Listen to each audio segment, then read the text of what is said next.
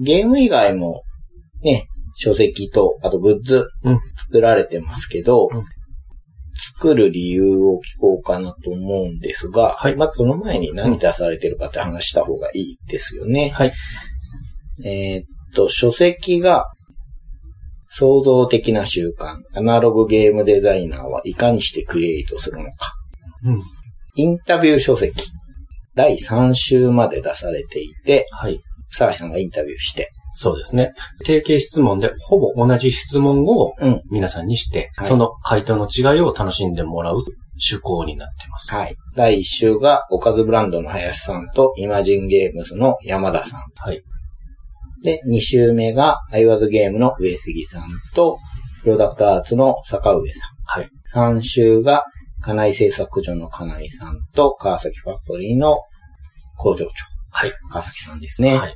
はい。っていう3冊出されてるわけですけど、はいうん、これはなんで作ってるんですかね？これはですね、まずもって私が聞きたかったっていうのが第一なんですね。その気持ちはすごいわかります、うん。で、この6人から聞きたかったって最初に思ったんですよ。何年も前に。で、6人にオファーしたら、うん、快諾していただいて、うんうん、準備期間1年をもって、うん、出したっていうことなんですけど。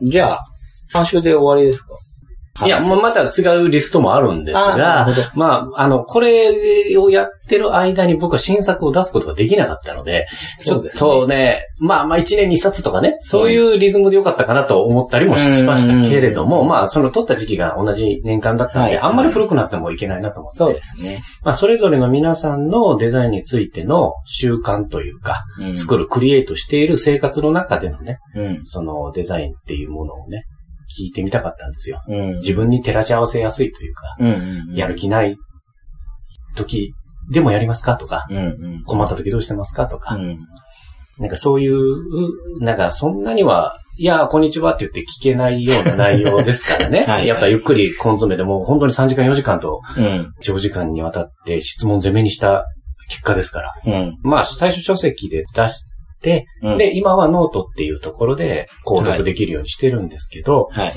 うん、なんか、内容は本当にもう、ものすごい素晴らしい内容になったと、うん、これは自画自賛してもいいと思ってるんですけど、うん、もう皆さんのご協力あってですから、この6人の素晴らしい皆さんの。だから、もう内容は本当にね、デザインを志してる方、みんなにね、うん、読んでいただきたいものです。ね。いや、それは僕も本当に思いますし、なんせメンツがね、うんすごいですかね。やっぱり皆さん一加減お持ちの方ばっかりですから。ね、もうなんか説明不要ですよね、このメンツはね。またね、この二人にしてるのもまた面白くて、はいはいはいはい、林さんはね、うん、テストプレイの一人回しはほとんどされないと言ってらして、同じ質問で、うん、イマジンゲームズの山田さんは一人回しすごいすると。うんうん、もうここだけでもね、もう全然、正反対のことをおっしゃっておられて、うん、正解っていう意味じゃなくて、はいはい、なんかもう千差万別、はい、デザイナーの数だけもうデザインの仕方はあるぞと、はい、だけど皆さんそれぞれ素晴らしいのを作ってらっしゃる、はい、方法は違うんだけど、うん、何か勘どころが似てる部分がどっかにあるんじゃないかっていうところをね、うんうんうん、自分で見定めたいなと思って、うんまあ、そんな簡単に見定められないんでしょうけど、はいはい、そういう興味があってそれが原動力になってオファーしましたね。そう本当にそうだと思うんですよ。一つの正解って、どんなに簡単なことでもなかなかないですよね。これだけやっときゃ済むっていうのは、まあ最近はまとめ記事とかが多いですから、どうしてもそういうのが、それだけ見りゃ大丈夫みたいなね。そう、まあ、多いんですよ。そんな簡単なことじゃなくて、で、だからこそいろんな人に聞いて違う回答が出てきて、あ、じゃあ自分のやり方も間違ってないのかもしれない。ただ、読んでる中で自分と似てるなっていう人の部分は、試してみてもいいかもしれないみたいなね。うん、読んだ人の中でどう取るかも大事じゃないですか。そうですね。うんうん、何が正解かっていうのが、わからない中でもね、うん、それぞれの方は自分のものを完成させる過程においては何らかの決断をしていってるわけで。うん、そうですね。ただこれ、本の中でも断ってますけど、はいどんどんもう次の作品出されてるわけで、うんうん、今の最高の状態っていうのは日々更新されてると思うんですよね。その作り方においても。で、これを話聞いたのは、例えば2年、3年前で、これを本にしてリリースしたのは2年前だったとしても、2年分の蓄積がまあるはずで、そうですね、その時々は違うと思うんですよ。だからこれはやっぱり例えば2年前の言葉かもしれないんですけど、だけども、その中の眼蓄っていうのはやっぱりあるもんで。そうですね。2年前が不正解で今が正解だったっていうことでもないし。ないですね。他人である自分には意味がある瞬間があったりね。それを聞いて考えさせられるっていうのはもうそれは時を超えると思ってますから。ありますよね。だからまあその、意外と数学で計算されて作ってるのかなと思ってる人がそうでもない部分があったりね。その逆もあったり、なんか意外なところもあって、皆さん共通で、その、作る瞬間のいい状態の自分を保つために、やっぱり調整されてますよね。その、スポーツ選手ではないけれども、やっぱりその、なんていうかな、嫌な気分でしんどい状態で作るみたいなことを避けるっていうかね、いいアイデアが出やすくてっていう状態を保つように、やっぱり努力されてますよ。だからそういうのはね、千差万別、やり方は違っても、そういうのが大事だっていう大枠はやっぱり一緒なんで。ですよね。で、あとは、まあ、その、堅苦しい意味じゃなくて、そこまでやってるからこそだっていうところもあるじゃないですか。川崎さんの時なんかは、5時間6時間で他の方でも3、4時間、まあ少なくとも話してくださってて、もう最後の方フラフラになるぐらい質問攻めなんですけど、もう皆さんもう本当にもう適当に答えないっていう。そうですね。一つ一つにもう真剣に答えてくださるんですよ。そういう人がね、適当にゲームを作ってるわけがないじゃないかっていう、その姿勢見るだけでもやっぱ勉強になりますよね。まあ、工場長、川崎さんって言った方が伝わるかな。川崎さんなんか、そんなにテストプレイしない方じゃないですか。だけど、あれって、やっぱりその、経験ですよね。そうですね。だから、そのテストプレイするまでもないところを、自分で作ってる過程で落としてる、が選んでるっていう作業をしてテストプレイに臨んでるから、多分少ない。だからそのテストプレイ回数何回ですかだけを聞いてもそんなに意味ないんで、その裏にあることね。そうなんですよね。だから、サッカー経験者じゃない人がフリーキックの練習するのと、中村俊輔が試合前に3本フリーキックとりあえずね、試し蹴りでしますって言って、あの人3本なんだったら俺4本でいいかっていう問題じゃないんですよね。ないですよね。そう。本当にそうなんだなっていうのが思いますね。これを、まあ、自分の、聞きたいことを聞いてるっていうのが、すごくあるけれども、やっぱりいろんな人に読んでほしいですよね、これは、ね。で、またそのね、2年前のその皆さんの言葉なり、まあ今の言葉でもいいんですけど、それを大事にしてきた過程があるし、自覚されてないにしても何らかの有用な情報っていうのはあるはずなんですよ。デザイン作ってる皆さんにとってはね。だけどそれってやっぱり、残さないと、本人も忘れてしまうし、つゆと消えてしまうんですよ。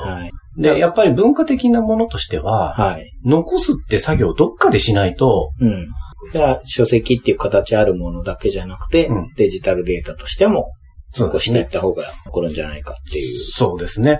まあ、物理としての本はやっぱり抱えとかないといけないものがありますし、書籍で作った方がすごい原価高く作っちゃったんで、あんまりね。水とかすごくいいんだもん。そうそう。ちょっと美術系のね、本のとこ頼んだりしてたんで、もうちょっとそれこだわりまくってたんで、それで、毎回本を増刷するっていうのは難しいんで、残すためにノート。ほんで、ノートでの売り上げっていうのは、この出ていただいた皆さんと私たちでちょっと分けるっていう形にしてるので、どうしてもなんていうか、ただでばらまくっていう感じにはしたくなかったんですよね。いや、何かしら、そのデザイナーの方々にも還元する形っていうのをどうしても作っておきたかったんですよね。普段、お金になっているノウハウをまとめたものを、作ってるのに、そこにお金が発生しないのかっていうのもなんか不思議な話になっちゃうじゃないですか。だからそれはまあ全然いいと思いますよ。まあ本当にあれ、紙も凝ってますね。書籍はね、本当にもう全部売ってちょっと上がりがあるかぐらいの感じだった。ちょっと原価かけすぎたかなと思いながらも、自分のために作ってたんだな。まあそこの原価もあるけど、あれ、一冊にまとめるの、すごく時間使ってるでしょ。自分のコストはもうすごいかかってるでしょうね。ですよね。これ前にサーシ&サーシさんのウェブページの中のトーク&トークっていうコーナーで読んでいただいて、はいあれも書き起こしですよね。ですよね。だからあれの過程のチェックしてください、しましたの繰り返しを、知っているので、はい、あれの何倍もある本を作るってなると、相当やってるなと思って。だいたい4時間の書き起こしをするだけでね、僕の仕事こそなんか20時間ぐらいかかるわけですよ。それを、こまごまやっていった後、編集作業っていうのがもう永遠に続くかと思うぐらいあるわけですよね。はい、あっちで話した話をこっちに持ってきて、とにかく読みやすくっていう。そうですよね。で、伝わりやすくね。それぞれのご当人様に、確認で、もう勝手に出すわけにいかないんで、そうですよね、本人の言葉として残るものですからね。だからそれの確認ってあってね、もうそれは時間はかかりましたね。だけど作ってよかったなって今でも思います。あれ以上のものは、私今やってもそれ以上できないだろうなっていうふうに思うように。ですからデザインして作って、あれどうしようかなとかね、ちょっと迷いが出てきた頃のデザイナーの方が読んだらすごい身に染みていく情報がたくさんあるんじゃないかなって僕は思ってます。たとえね、自分がボードゲーム関係ないとしても、ああいう作ってる人なりの理屈、そうですね。習慣が載っている本っていうのは、面白いなと思う。他のね、ジャンルのクリエイターの方も、読まれたら刺激にしていただけると思うんですよね。そういうところを目指したいなと思って、作った部分はありましたね、狙いとしては。はい、あとは、靴を出されてますけど、これが小箱が入る。アミーゴサイズの小箱が4つ入る。クッション性のある小さなバッグ。はい。ちょうどいい。そうですね。傷がつかないようにボタンとかもつけてないんですよ。あれもまた裏地もしっかりしてね。クッション性の素材の方が表面よりも高いっていう。あ、そうなんだ。とにかく傷つけたくなかったっていうね。で、大きなボードゲームのトートバッグサイズの方は、はい。普通の電力会社クラスの大箱が2つ入る。で、ポケットにアミーゴサイズが2つ入る。で、カバーにもなって、こういうのがないから作りたかったっていうのももちろんありますけど、それは結果後付けで、これ作ってる人間は全部一人なんですよ。あ、そうなんですね。一人っていうのは物体を作ってるというか、そうです。この全てのね、ゲームバッグ、ボードゲームのトートバッグ、すべて一人の職人が作ってて、私たちは布を発注し、高子さんが絵を描いたものをプリントする業者に発注し、それらを全部職人のところに送って、その職人が一つ一つハンドメイドで作ってる。で、その職人っていうのは僕の母親なんですよ。あ、そうなんですね。うちの母親もともと、オートクチュールとか作ってる、仕立て屋さんで職人として働いてたプロなんですよね。だから技術はあるんですけど、家にも業務用ミシンとかあって。いや、今ね、どうやってそのルートを、と思ってたんですよ。それはただ作ろうっていうよりかは、コーヒーロースターを出した前後にうちの父が亡くなって、母が一人になったんですよ。で、ちょっと精神的にかなり落ち込んでて、ちょっとずーっと下向いてるような感じだったんで。生活が一変しちゃいますもんね。そう。ほんで一人暮らしで大阪にずっといるんでね、僕たちも頻繁に会えないし、違う目標を与えないとダメだなと思って。で、コーヒーロースターの黒い袋っていうのがね、ついてるんですけど、あれを500個ね、とにかく作ってくれた。言って、父が入院中でもそれだけ作ってて、それが結構支えになったって言ってたんで、そっちに忘れてね、作業に没頭できる。だったらその後に何かバッグとかね、今までないグッズっていうのをうちらも作りたかったっていうのがあるから、それが母親の目標になるならと思って、何かそれだけですよね、最初のものは。だからもう、布代とプリント代と母の手作業代だけで、うちらはもうほぼ一銭もない感じで、事前事業的な感じでやってますね。ただ、ものすごいしっかり作る。いや、すごい。僕も物を持ってるからわかりますけど、すごくしっかりできてるし。だからもう、プロとしてのプライドはある人なんで、だからものすごいサンプルも、トートバッグだけで10個ぐらい作ってるかな。ここ1ミリを、もう、寸法とかね、ちゃんとどういう仕立てでやったら一番丈夫かとか、そういうことをやって。そうなんですね。それで作ってるっていう。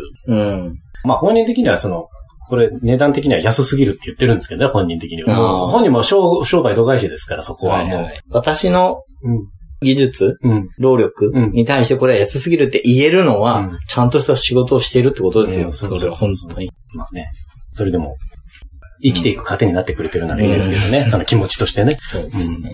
うん、もうなんかミシンが壊れるんじゃないかっていう勢いでやってますけどね。うん、でもその間はね、元気なんですよ。で、だから大阪のゲームマーケットで大体その新作のグッズを発表するんですけど、そうですね。その時だけね、大阪に住んでるもんですから、うちの母親もうちのブースに来て、後ろでちょこんと座って見てるんですよ。シャイタから後ろにいるんですけど、それはなんか、あの人買ってくださってるとかね、買ってくれた方が持って歩いてくださってるっていうのが、今はそれがすごい嬉しいらしいです。いや、それは嬉しいと思いますよ。だからもう本当にその作家の喜びを一番味わってるのはかもしれないっていうね。まあ、社員なんであんまり出さないでくれって言われてるんで、あんまりまあまあまあ、ね、記事には書いてないですけど。うん、そうなんですね。それ僕も知らなかった。なるほどね。いや、でも、いいと思うんですよね。その、まあ、例えばボードゲームに関係ないものでも、ボードゲームに関係するものでも、その、言い方ややこしいですけれども、ボードゲームに直接関係ない人に、例えば、カードスタンドを、木工の職人さんにお願いしました。はい、なんだかわかんないけど、これ作ってるこれなんだろうなっていうので、まあ、その人が仮に調べたとして、あ、ボードゲームっていうのがあって、とも最近流行ってるらしいなっていう中で、いや、最近そういうのがあって、こういうの作ってて結構喜ばれてるんだよねっていうのも、一つ楽しいじゃないですか。まあ、お金っていう意味でも、そこで動くじゃないですか。ボードゲームから、ボードゲームには関係ないところでもお金がっていうのが、いいなと思いますよ、そういうのは。だから森川さんとかなんかまさしくそうですよね。そうですよね。最初やってらっしゃらなくて、そういうのってあるんですかという。僕がお話行った時にチップとか抜いてて、抜き打ちできますよと。こういう型も作れますよと。すごくうちができることに合ってるものだったのか、ボードゲームはと。僕は聞きかじりなので、正確な情報じゃないかもしれないですけど、まあ、ある印刷屋さんとお話してて、最近、和菓子の箱を作ってる箱屋さんが、売り込みに来たりすると。それは、なんかボードゲームっていうのがあって、しっかりした箱作れると、需要があるって聞いたんですけど、みたいなことがあるんです。で、その、なんで和菓子なんですか？その時聞いたんですけど、その、あんまり新作って出ないらしいんですね。ああ、和菓子の新作。そう。で、それで、まあ、ボードゲームっていうのもあるらしいぞっていうのをどこからか聞いたんでしょうね。で、そういう話が来るとか、そういうのとか、あと、確か、これも記憶が曖昧なんですけど、ファウンテンさんのカードスタンドとかって、地元のどこかに頼んでるみたいなのを言ってたような気がするんですよね。で、それもね、やっぱさっきの、まあ、話ほぼままですけど、全然ボードゲーム関係ないところに話が、きっと言ってると思うんですよ。でそういうとこで、あ、これボードゲームって言うらしいよって話とかなったりしてても、まあ面白いなと。面白いし、そういうのでこうね、まあ、僕は同人というか創作ゲームでやってますけど、そういうところで、使っているお金が、それ誰かのお金になるっていうのも有意義だなと個人的には思うんですよ。で、さっき僕話しながら、まあ僕は創作ですけどって言ったんですけど、サシさん今違うんですよね。はい。2016年のフィルムを巻いて終わりぐらいから、前の職場を辞めたんですよね。それからはずっと再就職してないっていう意味では専業ですよね。なんかそれも、その前に、兼業になった時に、レコードから、コーヒーロースター出してから、ちょっと寝る時間がすごい少なくなっちゃったんです。まあ僕の仕事が遅いっていうのもあるんでしょうけど、体に出始めたのは良くないなと思って、で、辞めることにしたので、あんまり大々的には言わなかったんですけどね、その職場にも迷惑かけるしね、その体崩してるのやめましたっていうんであって。今じゃあ、2年ぐらいですか？ちょっと半ぐらいかな。まあ、体は戻しましたね。その体調は良くなりました。だいぶ。いや、さっき印刷の時にね、いろんなところとやり取りしてて、そのやり取りだけでもすごく時間かかるじゃないですかっていうのが、実のところ、今は海外とかともあるってことですもんね。そうなんですよね。だから、それ相当時間取られますよね。そうなんですよね。全部適当にできるもんでもなかったらね。だからその時間配分とか今大変だな。なんかあんまり手抜かないから、うん、家で何かしてると、もう寝てる時間以外全部なんかしてるっていうことになってしまうんですよね。はいはいはい、で僕は割と寝るのが苦手なタイプなんで、はいはい、あ、今日寝るの忘れてたみたいな話になるから、うん、その管理をね、うん、そういうのもあって、また、皆さんのデザイナーに話聞きたかったっていうのもあるんですよね。どうやって管理されてます自分をみたいな。うん今は、そうですね。そのリズムがだんだん整えられてきたかなーっていう感じの時期です。海外のやりとりっていうのは、うん、コーヒーロースターは発表されてますけど、動くタイミングはやっぱり向こう次第だったりもする。そうですね。わけですよね。そう。まあ、その、これから出るって言って、決まっても2、3年かかる場合とかがあるので、うん、スケジューリング上。その間に、どうする、うん、ああする、ルール変える変えない、どうするみたいな話があるじゃないですか。うん、で、問題はまだ、競売状態じゃないけど、まだ決まってないやつは、何社も来るでしょ、うんうんうん、はいはいはい。で、それに、契約条件で、うん、これどうですかって言って、あっちも言ってますけどどうですかみたいなのもあるんじゃないですか、うん、ものによってはね。ですから、その、例えば20社と話したとしても、うん、1社としか契約しないなら、うん、やり取りして挙句19社はさようならみたいな話になるわけで、うん、なんかね、うんそれぞれに1回ずつとも限らないですからね、うん、のやり取り自体でも。それは、のべつまこなしに時間はかかりますよね。うん、でもなんか、うちが、日本って人気ないだけかもわからないですけど、海外からしかメールが来ないんですよ。ああ、そうちのコンタクト。国内のメーカーから？いや、普通のお客さんのお問い合わせですよ。はいはい、メーカーとしてのお問い合わせじゃなくて、あなたのとこ買いたいんですけど、みたいな。ああ、個人で、うん、君のこれが欲しいんだけど、どこで買えるのかいっていう、よく来る海外からのメールですか。そうそう。あと質問とかね。あれが1日に何件も来てて、はいはい。例えば1ヶ月返さなかったら100件200件になる。それを溜まってくるとなんか返さないといけないなと思って、最初は全部返してたんですよ。うん責任を持って、うん。だんだん返せないとね、うん。去年なんか引っ越ししてる1ヶ月一切返さなかったもうなんかプツンと僕の中で切れたものがあって。もうそれからあんまり返せてないっていう感じになってきて。だからもう、その辺のね、こともまた聞きたいですよね。どうされてるんだろう、皆さん。そうですね。そう、まあ、ある意味、海外のメーカーさんから出ることになると、うん、とかも免れるというか。いや、そうです、そうです。窓口がそっちに行くわけですからね。そうです。ただ問題は、自分が海外に売っている、うん。自分の作ったものを海外に売っている。はいはい。で、契約する。はい、海外の出版社と契約したら、もう英語圏には売っちゃダメだよとか。はい。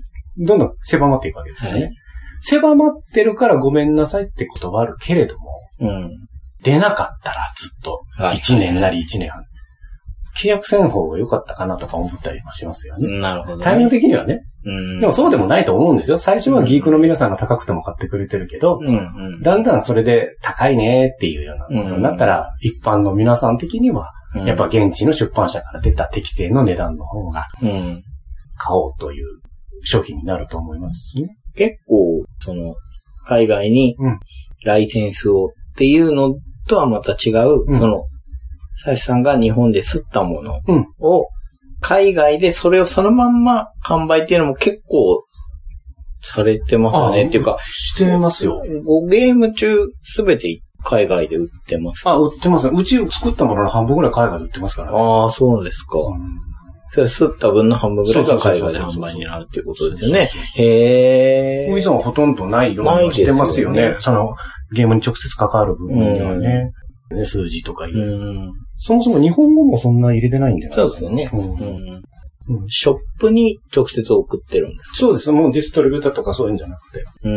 それも、ショップで扱ってくれたら個別のやつが来た時に、うん、君の国だってあそことあそこで売ってるよって言えるじゃないですか。うんうんうんうん、そしたらこっちの手間もちょっと省けるんですね。いや、そうですね、うん。責任もね、発想とか難しいですもんね。最初のショップもね、なんか、扱いたいって来てくれる各国のどこそこのショップ、お店の方が、あ、向こうから行ってくれる方がいいってこと、うん、そうですね。なんかリオーダーにつながるっていう感じがしますね。うん、だから、今は新作ができたらそこに、できましたよっていう感じでアナウンスして、うん、だから本当はね、うん、もうちょっと日本でね、うん、もうちょっと売れるようになりたいですね。いやー、とはいえ売れてると思うんですけど、僕の感覚から。結構、ボードゲームとは違うところで売ってることないですか、サーシさんとこのゲームって。ああ、お声掛かりがあるところありますよね。うん、あれ、サーシさんから言ってるんですか？いや、ないです。ですよね。だからそういうところが。さすがにボードゲーム全く扱ってないとこどうですかっていうのはないです、ね。ないですよね。ってことはやっぱり向こうが来てるんです、ね。そうですね。だからそこがもう、珍しいと思います。サーシのゲームの個性だとそれも思いますね。うん、まあそこはね、雰囲気とアートだけかもしれないですけどね、最初の興味を持っていただいたのね。まあ、聞いてみたいですね、それぞれの興味を。どこが一番惹かれましたかみたいな。ね、どこで見つけてきたんですかとかね、にはなりますけど。うん、バスルートを作ろうは、京都の。はい。あ、京都市交通局。あれはタイアップ。何になるんですか？あれはですね、あれは私から言いました。はい。あれは、京都とバス、まあ割と、メジャーな乗り物なんです。うんうん、で、90周年だったんですね、京都市交通局が。はい、あ、これはいいきっかけかもしれないと思って、どうですか、こういうの作ったんですけどっていうところから話持っていて。うん、なるほど。何ですかそれから始まって。遊んでもらって、説明して、あ、こういう世界なんですね、みたいな。そこから。で、何回か行って、やりとりしてっていうのを続けて、あのバージョンを出させていただくことになったと。まあ、交通局様のものとではなくて、私たちの商品として、出させていただくっていうような感じの、なんですけどね。あれはまあ、単純に僕のエゴです。その、京都交通局版が出したかった。でも大変だったんでしょう。ね、なんかやっぱりね、いろいろあそこの中の組織としての決まりがね、ちゃんとしてますから、僕もちゃんとしたいと思ってるんで、あんまりね、違反とかにならない、もうきっちり書類とかも書いてやりましたよ。向こうとしてもすごく珍しいことだったんじゃないですかね。そうですよね。多分そういうふうには言っていただきましたけどね。だから協力的にしていただいて、チラシとかも、全市バスの車両に乗っけていただいたりして、いや、嬉しかったですね。それがもうなくなってしまうので、今度からはまあ通常版だけになって。売り切れですね。まあそうやっていろんな、ちょっとね、変わったこともしてらっしゃる、サーシ&サーシですけど、最初にね、会った頃に、どこの層を狙ったのかさっぱりわからないって言われたことがあるんですよって言われて、はい、そうですねっていう感じだったんですけど。あ、そうですね。言われることが時々あったんですよね。どこ狙ってんのって。で、あれから狙いは定まりました。だいぶやってるのが僕なので、そんなには変わってないんですけど、本当はね、もうちょっと頭のいい人だったら、ああいうことを考えてこういう手を打ってますとか、言えるんですけど、わりかし感覚的にやってるもんですから。そうですね、ちょっと失礼になっちゃうかもしれないけど。ですからね、でもね、この考えはあるんですよ。一番最初出すときは、やっぱゴリゴリの、ゲーマーにしかテストプレイもしてもらってないし、一緒に遊ぶ人そのものがもうゲーマーでしたから、もう教えてもらうようなね、僕が全然、はい、でしたから、やっぱ最初出すときに普通のもの出そうと思わなかったんですよ。今のゲームに飽きてるぐらいのゲーマーの人に、ちょっと舐められたらあかんなぐらいの。舐められたらって、高クオリティは難しくもわかんないけど、変なゲームっていう意味では舐められたらあかんなっていうぐらいの変なゲームを作ろうっていうので、最初、トリックテイク。しかも変なのっていうのを作りたかったんですよ。で、それ出して、その後は僕の中で明確に絶対に一人用じゃないとダメだと次は。でっかい一人用もないし。で、まあ出したら出してなんで一人用なんですかみたいなことを言われるようなことになったんですけど、海外の方の受けはまあ良かった。僕の中ではオリジナリティのあるものをとにかく作ったと思ってたから、そのオリジナリティは評価していただいたらしくて、コーヒーロースターをね。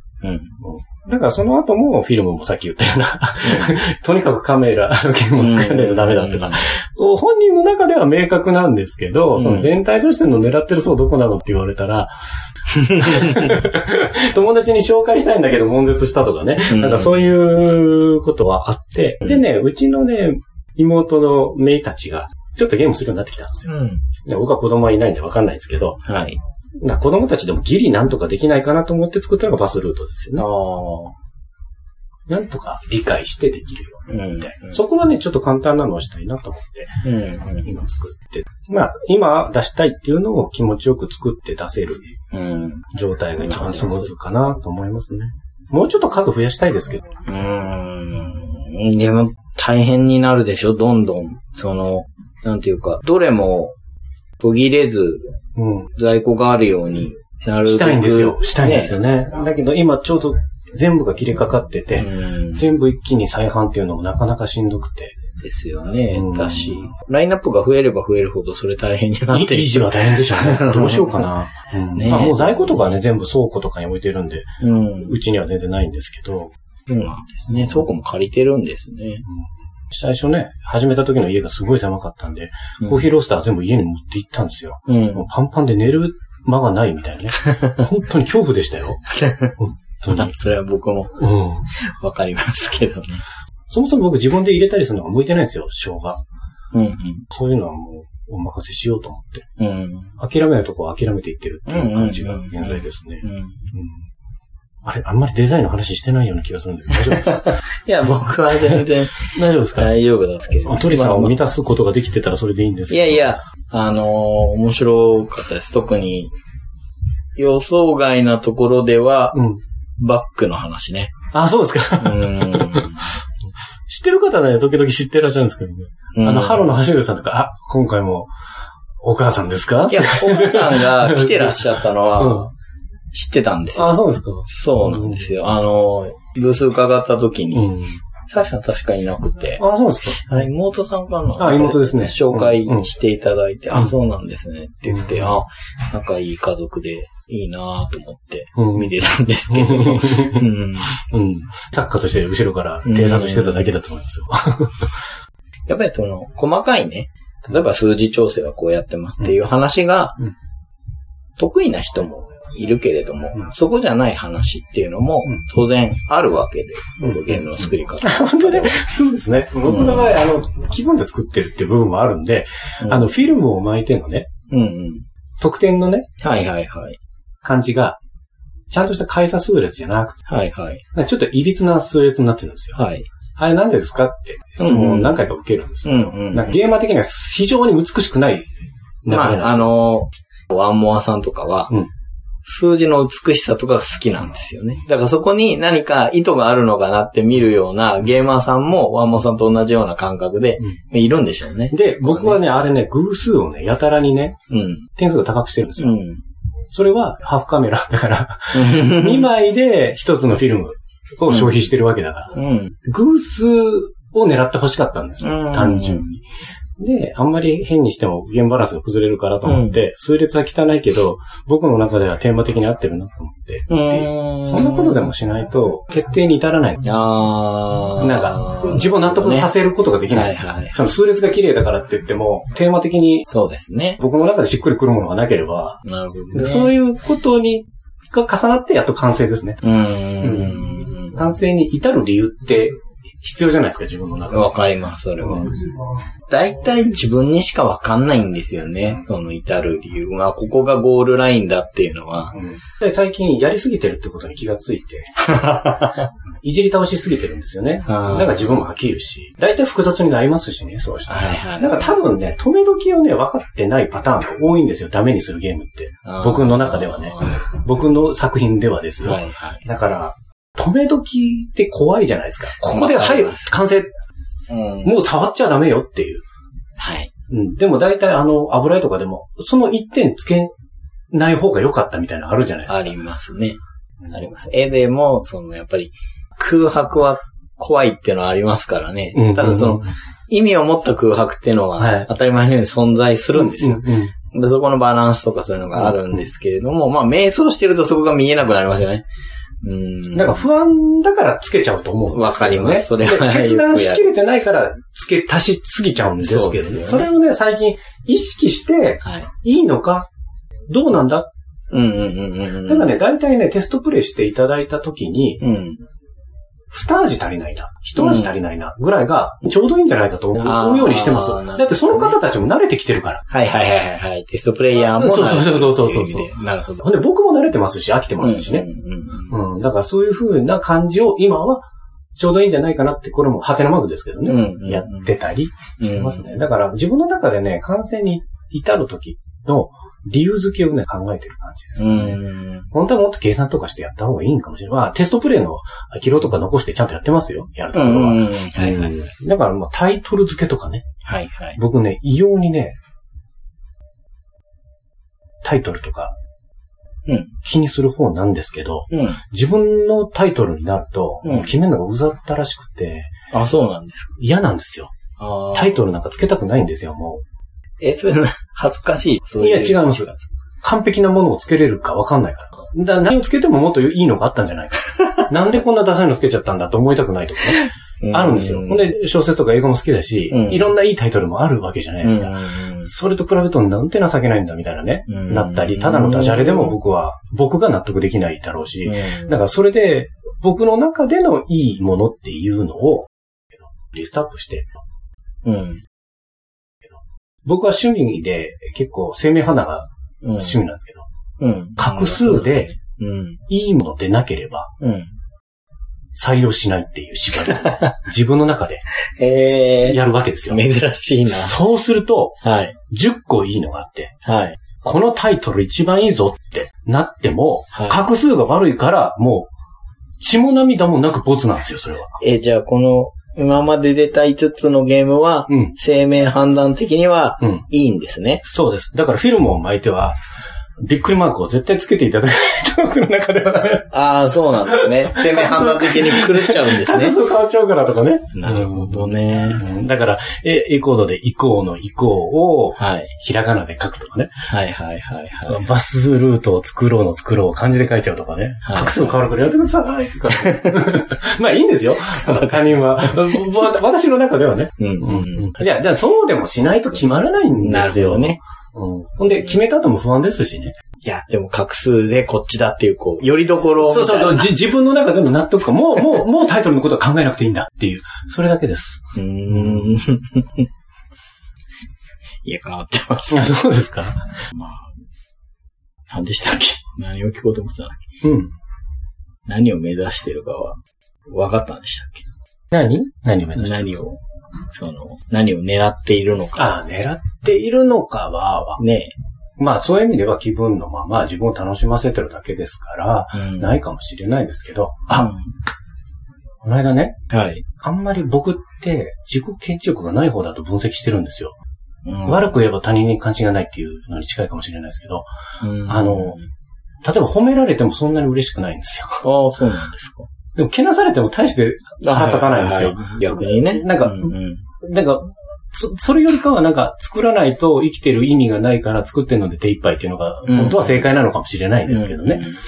だから、評価とか、リサーチのために見るんですよ。あ、それはそういう風に見られるかとかね。そういうのは見ますけど、例えば、海外でスレッドが立つじゃないですか、このゲーム。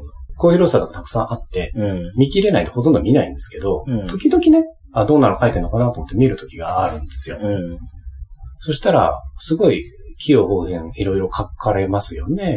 いいことも悪いことも。でも、いいこともまとえてなかったら嬉しくないし、悪いこともまとえてなかったら全然刺さらないし、まとえてもそんなのは、こっちも分かってることだからそんなに来ないんですけど、ある中でね、すごい詩的な文章があったんですよ。コーヒーロースター好きだって言ってくださってる方で、詩的に書いてるんで、ちょっとポエムっぽいんですけどね。なんか、ちょっと待ってくださいね、思いますから。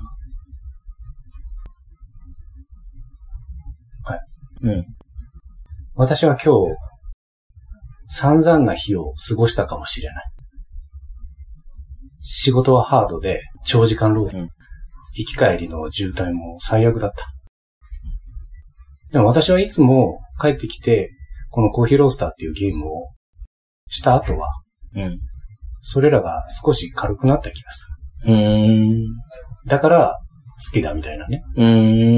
ことを書いてたんですよ。それ読んだ時に、個人が、創造物として作ったものに対する、なんていうかな、見てくれる見方としてね、想像物がその人に与えられる何かとしてね、うん、その日あった嫌なことが、うん、ほんの一瞬少しでも軽くなる、うんうん、それ以上のことがあるかなと思ったわけですよ、うん、その時はね、うんうんうんうん、それをその人が刺さったのはコーヒーロースターで他のは刺さってないかもしれないですけど、うんうんうん、それぞれのね、それぞれが好きな人ね、うん、ちょっとでもあ今日これ遊んだからまあちょっと軽くなったから 0.1 ミリでもね、うんうん、そういうのを思ってくれたら最高だなと思いますよね。うん、なんかそういう人がちょっとでも増えるといいなと思いながら作りたいなと改めて思いましたね。それ見たときは。しかもそれが海外の人でしょ、うん、海を渡った向こうの言語も違う人が、うん、そのゲームっていうものでそれを感じるって面白いですよね。うん、そのしかも個人が作ってる。その大企業とかが最初から海外も視点があってみたいなところがやってることじゃなくて、生まれたものが、まあ、何が言いたいかというとすごく偶然が重なってそこまでやっと届いて、でそれを偶然が重なってサイさんが確認してるっていう状況じゃないですか。そんなに見ないのにね、たまたまそうそう、それが面白いし、なんでいいですよね。うん、だからその絵とかね、漫画とか映画とか音楽とかそれぞれ何かあるじゃないですか。うん、好きな人が入れ込む。うん、だからゲームもその人の嫌な気持ちをね、うん、ちょっとでも一瞬忘れさせるみたいな。うんうんうん、紅葉は同じアートっていうかね、うん、その創造物としてあり得るんだなって思えるのは素敵だなと思いましたね。うんうん、なるほど。まあ自分が遊んでる時もそういう気分ありますけどね。うん、その好きなゲームね。うん、なるほどね。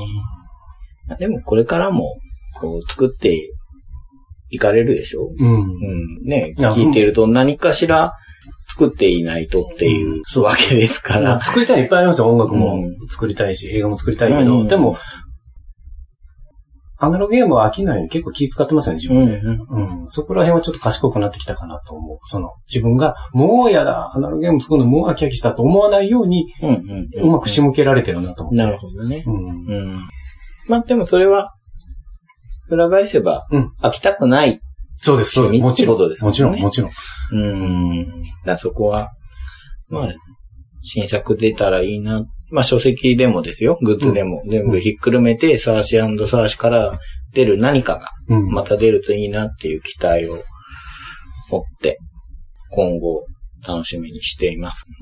そう言っていただけるとありがたいです。うん、本当にそうで、まあね、だからずっと頑張ってくださいよって話ではなくて、一回前のね、ヨギさんは、うん、まあ、できれば前回を聞いてほしいんですけど、端的に言うと、頑張りすぎて燃え尽きた状態に今どうもなっているっぽくて、はい、いやでもそれだけ入れ込んだものを作って、それがまあゲームマーケット大賞っていうものを、得して今はだからちょっとお休みっていう、それもいいと思うんですよ。いやもうね、うん、僕はねヨギさんなんですよ。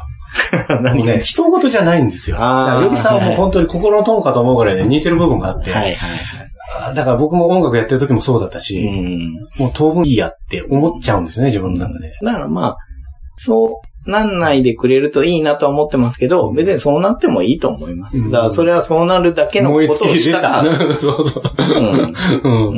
らまあそこはね、別に、追い込む気は全然ないんですけど、うん、まあ新作は楽しみにしていますということで、うん、ね、またこういうのをね、まとめで言うと、なんかすごく適当に終わらせようと思って言ってるように聞こえるかもしれないですけど、まあ全然本当にそんなことはないんですけどね。本当に楽しみにしてます。ありがとうございます。はい、でですね、さっきのね、言葉で終わると美しいんですけど、うん、某 FC なので、うん、まあそういうわけにいかなくてですね。出た。はい、うん、ボードゲームの棒と UFC の FC がくっついて、某 FC になっているわけでして。FC の方に行きました。はい。はい、FC のとこなんですけれども、はい、総合格闘技は、うん、ご存知ですかね。あ、知ってますよ、もちろん。そんなにファンではないです。これ理由がありましてですね。あ、そうなんです。僕ね、サッカーでもアナログゲームそうなんですけど、はい、見ていいと思ったら、はい、やりたくなっちゃうんですよ。わあ、それは。で、それで抑えてるんです。なるほど。ちょっとね。うん、で嫌いじゃないんですよ。なるほど。うん。まあ、格闘技的なのは、はい。プロレスですよね。ああ。タイガーマスク、藤波長州まで猪木もいたし。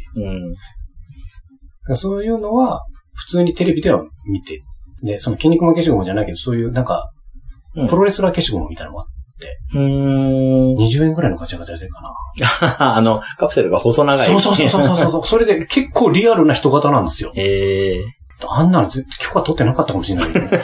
まあね、うん。昭和はそういう時代でしたよね。うん、そういうので遊んでましたね。なるほど。で、あとはね、ボクシング見るぐらいで、タイトル戦。うん、鬼塚とか好きだったんですよ、なぜか。で、まあ、時代ですけどね。あの頃はからね。達吉もいたしね。で、その後、留学してたって言ってたじゃないですか、中国ね。中国何もない時代だったんですよ、その時。ネットもなければ何も。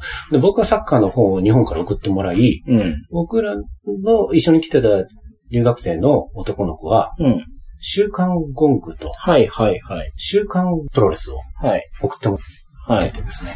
もうないから毎週にするわけですよ。情報に飢えてますから。そうですね。で、試合は見ないんだけど、記事的な面白さ。で、見て、で、レクチャーされるわけですよ。プロレスとは何か。そういうのをね、知ってたから、帰ってきてから、その人に連れられて、道のくプロレスとか、そういうのは、サスケのフィギュア買いました。あれ、どこ行ったんだろうな。そういうのもあって。ほんで、その後ね、船木とかね、前田明とか、あの辺が行ってたし、だから、宇野薫とかも、見てましたよ。あ、本当ですか。ちゃんとおしゃれなところに行ってますね。あ、そうなんですか。まあ、なんかあの辺なんか身が少ないですか、佐藤ルミナとか。いや、もう俺すげえ好きなんですよ。なんかスタイリッシュだったんですよ、僕から見たらね。いや、そう、シュートは、宇野薫、佐藤ルミナ、もうかっこよかったですよ。そうそう。単純にかっこよくて、T シャツとかもかっこよくて。ちょっとプロレスラーのかっこよさとは違う。そうですね。シュッとしてる。シュッとしてる。ありますね、それは。いや、びっくりした。思った以上に。名前が出たの。あ、そうです。佐藤ルミナ、宇野薫が出てくるだけで僕はもう。宇野薫は、さっきも言ったように、シュッとしてるかっこよさだったじゃないですか。宇野薫まだ現役ですから。もう相当でしょ、だって。はい。でも、未だにかっこいいですよ。かっこいいんだけど、もう本当は引退してる年齢だし、正直勝てないです。勝てないですけど、まあ、プロレスっぽい言い方しますけど、生き様見せるタイプになってきたんですよ。で、宇野薫がそうなるって、当時を知ってらっしゃるから言いますけど、想像もしなかったでしょ。まあ、実際ベルトも取ったし、UFC にもかなり早い時期で行ったし、まあ、言ったら、パッと弾ける花火みたいな人だと思っていたんですよ。だけど、今もやってて、自分より、一回りもそれ以上も下の強い選手に教えをこうて、まだ続けるっていう、そういうかっこよさになります。なるほど。はい。っていうね、この話ができただけで、十分非常に満足しました。あ、そうですか。はい。よかったです。はい。いつもね、これで終わらせるんで、なんかいつも申し訳ないなみたいな気分で、ボクシーは終わるんですけど、ね。棒 FC はしゃあないんじゃないですか。FC がついてるから、棒だったらしゃあないですよね。というわけで、今回のゲストは、サーシ&サーシのサーシさんでした。はい。はい。本当にありがとうございました。こちらこそもお呼びいただいて光栄でした。ねえ、割と、僕は付き合いがある方だと思ってるんですけど、まだまだ知らないことがいっぱいだなと。いや、でもね、あんまり褒められてもピンとこないっていう僕ですけど、鳥さんとかね、ヨギさんとかそういう人が、糸をすごい組んだところを分かってくれて、よかったですよって言ってくれるのは、身に染みて嬉しいんですよ。そこはちょっと誤解なきように。それはあれですよ。僕とかヨギさんは、直接ね、DM 慣れて話す機会があるから、それが言えますけど、でも買ってる人たちも、やっぱりそういう人は多いと思うので、あ、そうかな。サーシさんがどのくらい、他の事情を、分かっているか僕は分からないですが、僕の感覚だとサーシ&サーシのゲームは結構数が出てる方だと思っています。あ、そうですか。はい。でもそれは、ちゃんと面白いからだったり、ものとして自分が持っていたいって思うからですよ。それを持っていただいたら最高ですけどね。これからも楽しみにしてます。はい。今回ありがとうございました。